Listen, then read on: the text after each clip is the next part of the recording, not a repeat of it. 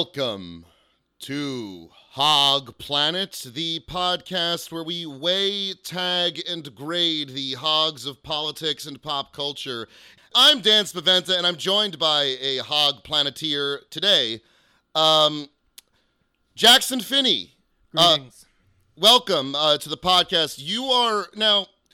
You are an esquire. You're a lawyer, so I feel like I have to start the show. I know we're going to talk about. We're going to do a commentary on Uncut Gems, a, a movie we, we both love, but I have to ask you first, as a lawyer, what is your take on the George Floyd uh, and Breonna Taylor and all the Black Lives Matter protests going on right now? What is your what is the you know seeing the seeing what the police departments are doing? Like as a legal mind, how does how how, how does the legal community view this?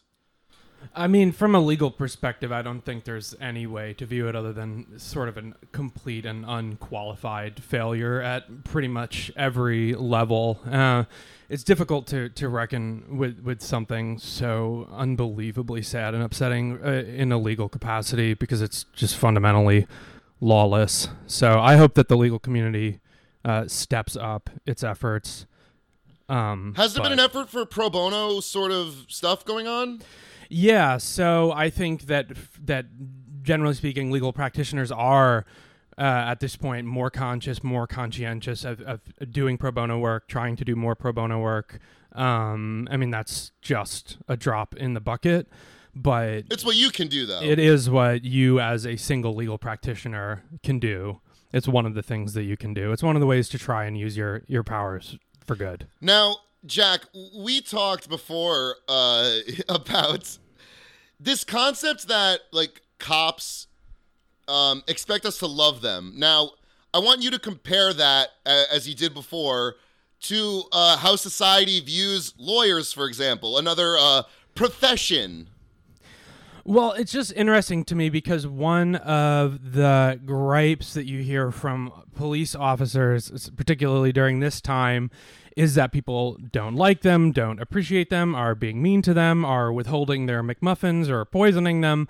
And you know, as a, as an attorney, I mean, no one has ever said something nice about any lawyer ever, right? Yeah, like lawyer jokes is like a thing, Right, right? right. Like, It's oh, like- what's, uh, what's better than a dead lawyer, right Like- right that comes like after knock knock jokes it's like step two so and and you carry on right i mean you don't need these like Uh, you don't need people to be saluting you in football stadiums and saying what a great person you are. I mean, it's it's your job and you carry on. So I think it's kind of wimpy that we're expected to live beneath the boot heel of these people and also talk about how much we love them. I mean, it's ridiculous. So that's something I feel they could learn from attorneys is that learn how to be hated and I guess do your job anyway. Yeah, and I mean, where do you stand on? I mean, do, do, do you think the defunding uh, abolition movement? Do you think that legally is this something that?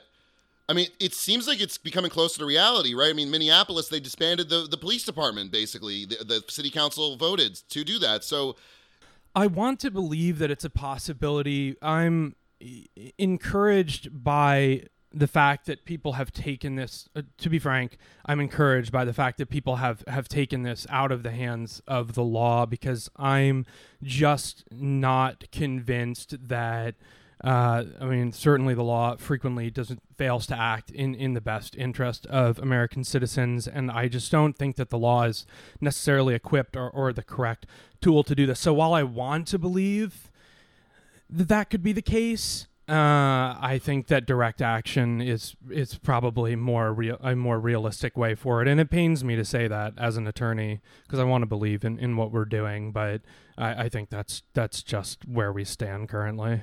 well, thank you for that, and let's move on to Uncut Gems because that's why we're here. It's a long movie. This is going to be a long episode, so let's talk a little bit about the movie before. I mean, what is this movie? Uh, it is a sort of crime thriller, a very Jewish crime thriller starring Adam Sandler in probably like you know the best performance of his career. I mean, Jack, uh, what's your relationship with Sandler? Like, oh, well, apart from this, like Mr. Deeds and Little Nicky. yeah, yeah. So you don't know him as this guy who could pull off a performance like this. no. Um, I'm assuming people who are listening to this have seen the movie already, but if you haven't, uh, we're not going to like spoil anything yet. So, you know, you're watching with us, so we're going to have some real, real fun here. Um, so yeah, Sandler. Uh, I mean, his performance in this just blows me away. Right? Why? Is it the fake teeth? Is it the vulnerability? is it just? Is it just seeing him like look so weird? I don't know. I think a cool thing about this movie is that I think I mean I'm certainly not a film buff, but I think we're typically led to believe that there are a couple actors that are sort of auteurs.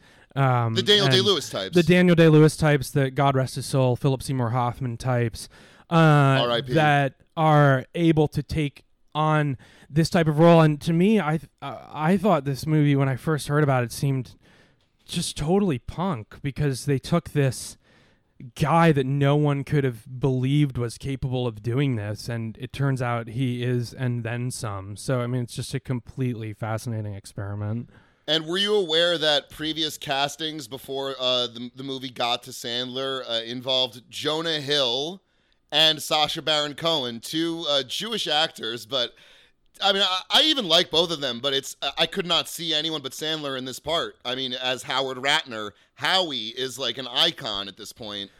No, and it's one of those movies that you know, once it, it's done and, and made and seen, it's just unimaginable that someone else. I mean, it, it's it's unimaginable that to me that any of those people were ever ultimately even in front of a camera saying his lines because it's not him.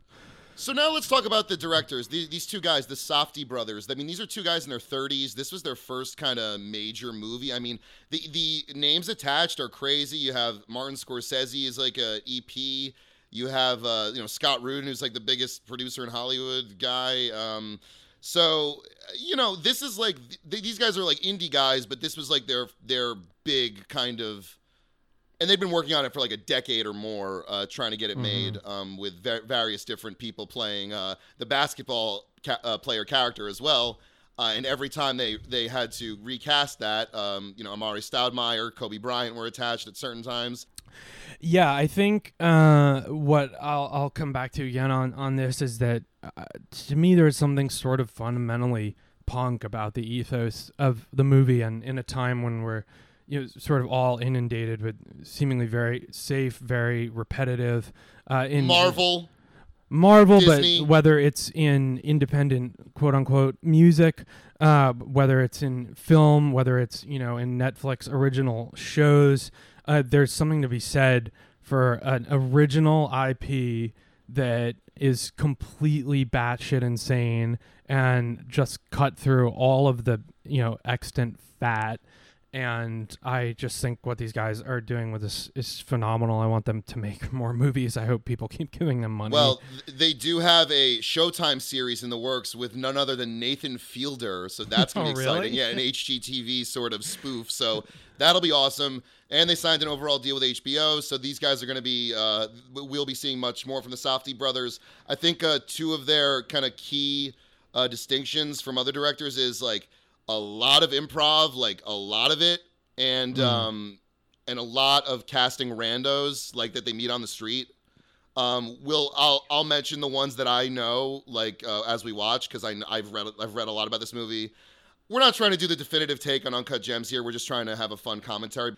Yeah, so I don't know. The Safdie brothers did this movie Good Time. You saw that, right? Yeah, yeah. And uh, that's Rob, Robert Pattinson. It's a very like Queens movie. This is more of a more of a like Manhattan, Long Island, Diamond Bridge, Bridge Stroll movie. Yeah. yeah. Yeah, no, it's good times. I mean, but good time is a similar uh, thing, right? I mean, it's just complete like Mad Libs, and on paper, it, it, just sounds frankly dreadful. And then you watch it, and it's just like completely revelatory and super cool.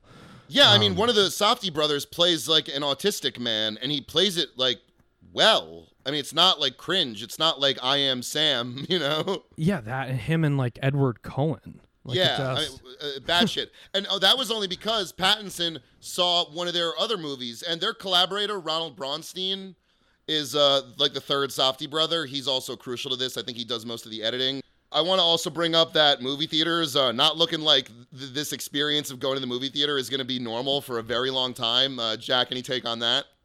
Yeah, well, I this was the first movie that I'd seen in theaters in years. And, it why did you choose to see this in theaters? Because when you told me you did, I was like, Jack never goes to the movies. No, this is definitely like the only movie I've seen in theaters in the last ten years. But uh, I was initially drawn to it because of um, Dan Lopatin, Oneohtrix Point Never's attachment to it.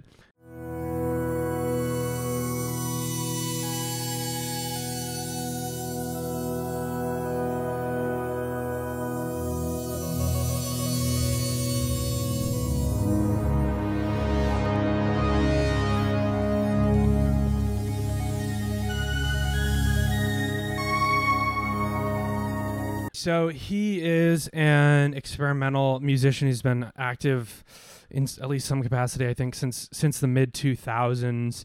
It's interesting to me that his profile has steadily grown, and it has, because now he's sort of the go-to guy for a bunch of this type of stuff. He's been scoring a lot of things, and his profile has really risen. And uh, what's fascinating to me about that um, is that his music is just so weird and it always has been and it still is even when he's doing these bigger projects so this is a studio like film, basically Yeah. A24 film. I mean, right? So this is like, but it still has like his touch of like very experimental music. totally and it, it's so cool to me that someone who's got really serious independent bona fides who has been making what he wants to make and be- believes in come hell or high water since we were basically kids and is still doing it is I don't know. I mean, it's like watching the rise of a Lynch or something. It's like there's Yeah. a popular David surrealist. Lynch. David Lynch, you mean?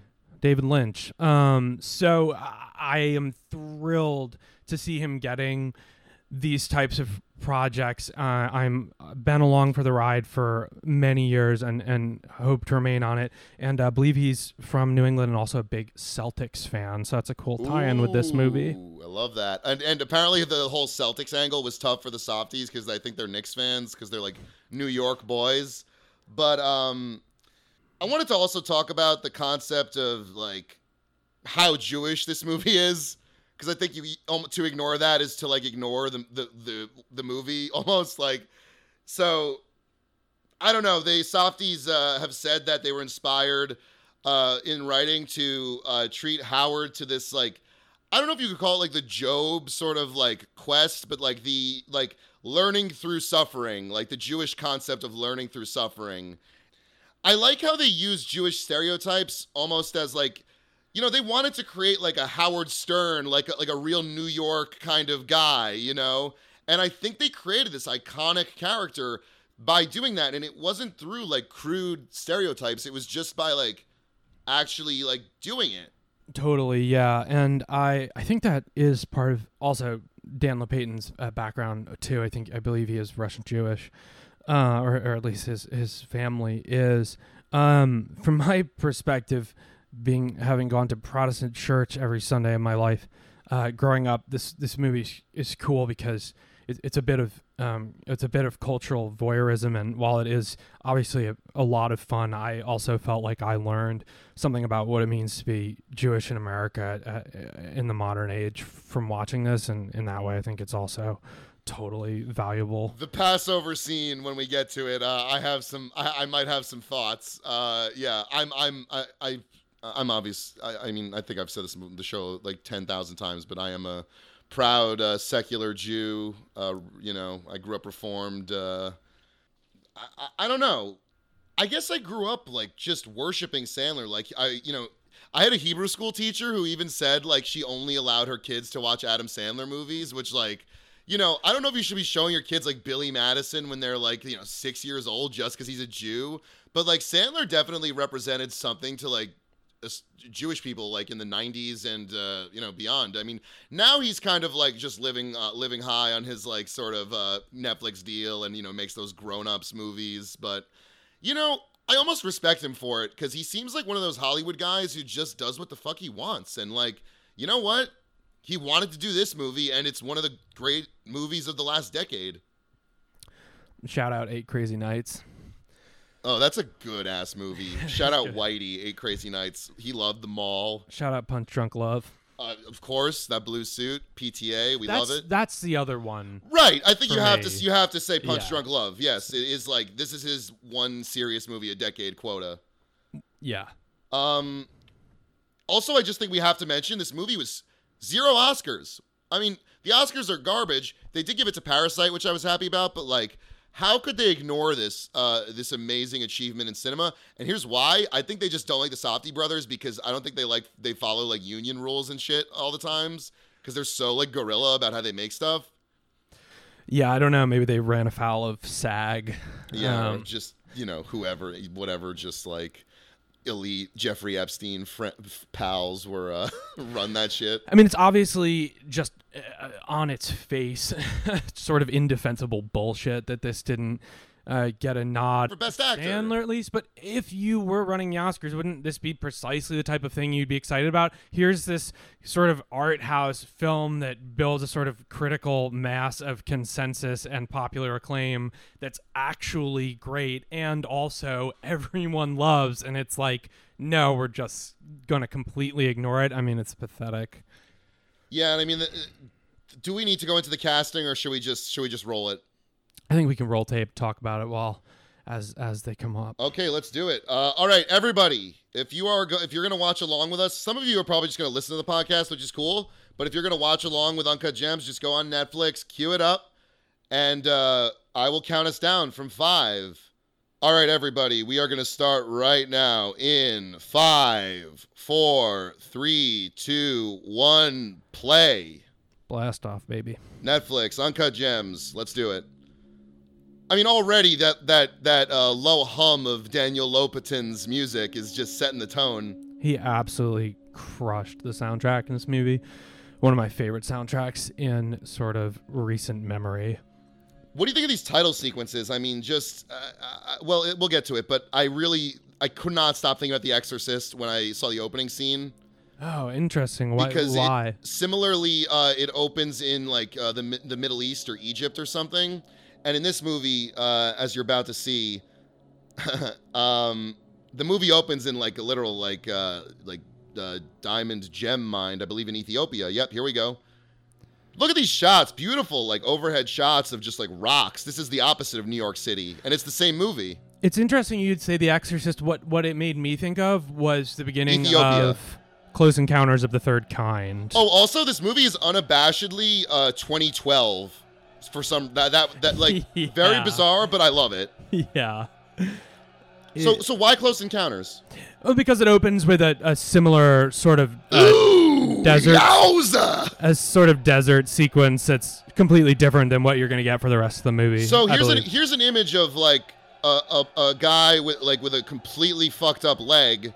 Um, you know the the diamond trade, the gem trade. I mean, are they are they gonna amputate like? The diamond trade and gem trade that like you know people in the diamond district in New York City like depend on.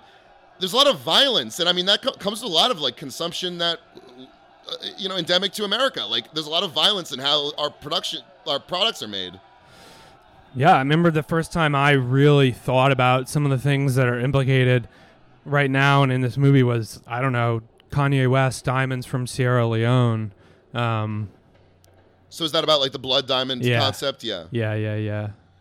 So what do we see in this in this part? We see these two fellas. Uh, you know, they they're kind of using this opportunity uh, when everyone is like tending to the guy with the fucked up leg to uh, you know. I mean, I guess they're looking for yeah, a nice gem. Yeah. You ever get into gems? I never really, ha- never was a gem guy. You know, no, but actually, my I, I bought a calming gem for my office. I Uh, like that. I like that. Was it uncut? Was it I- an opal? Uh, it's blue and it looks like a rock, and I bought it at a street fair, and I think it's what they're actually going for right now. Might be that very one. Wow. Okay, so we got a chisel. We got a, uh, you know, coronavirus. Don't put the flashlight in your mouth, huh? this is not social distancing. So I don't even know. I don't think it's necessarily diamonds that they're looking for here. Maybe it is. Right. I think it's more just those like large, like opal, like big rocks, you know, that they can sell. Um, okay, yeah, and we see. Look, God, that that Oneohtrix Point Never score. Talk about it. is so beautiful. Yep. I mean, look, Dan Lopatin's always had a, a, a way with with the the Korgs and Junos and great sort of analog synths from the previous eras of electronic music. But uh, I mean, to get it to sing like this is. Uh, it's a talent. The guy can talk to machines. It's insane. And so now we're sort of floating through space, like like we we've entered the opal and we're floating through space. And where we will exit, uh, if you haven't seen this movie, is pretty funny. Those scenes where they're traveling through the gems are some of my favorite stuff in this movie, and it's Yep. so beautiful. Title: Uncut Gems, 2019. No, yeah, 2019. Yep. Yeah. Um, yeah, I never was like, what year did this come out? and we're inside a bodily space, um, a very biological. Um, And you're like, I'm, maybe- I'm just gonna say it. This is the, this is this is Howie's asshole. And you're like, maybe it's an ear. The first time you saw it, that's what I thought it Yep. was. It's like it's such a powerful thing to go from like the the beauty of this like gem that you know is really a representative of sort of like greed. Um, and then we were just inside an American guy's asshole. How's your colon doing? Have you ever had a colonoscopy? I actually did have a colonoscopy Oh, once, really? and, it, and it went terrific. Um, I was I, I, they put you under those. Oh my god, his cheeks are just like vibrating. I mean, he's at that age though, right? Like Jewish guys, Yeah. like you got to get a colonoscopy. All right, the, the prep looks good. I'm happy to hear that. He's well cleaned out. Goody. He did. You, you ever you've ever done it? No, I've never done it. They do, make we, you drink this like disgusting like liquid that like cleans you out. do we know if this is Sandler's colon or is this stock footage from Getty Images?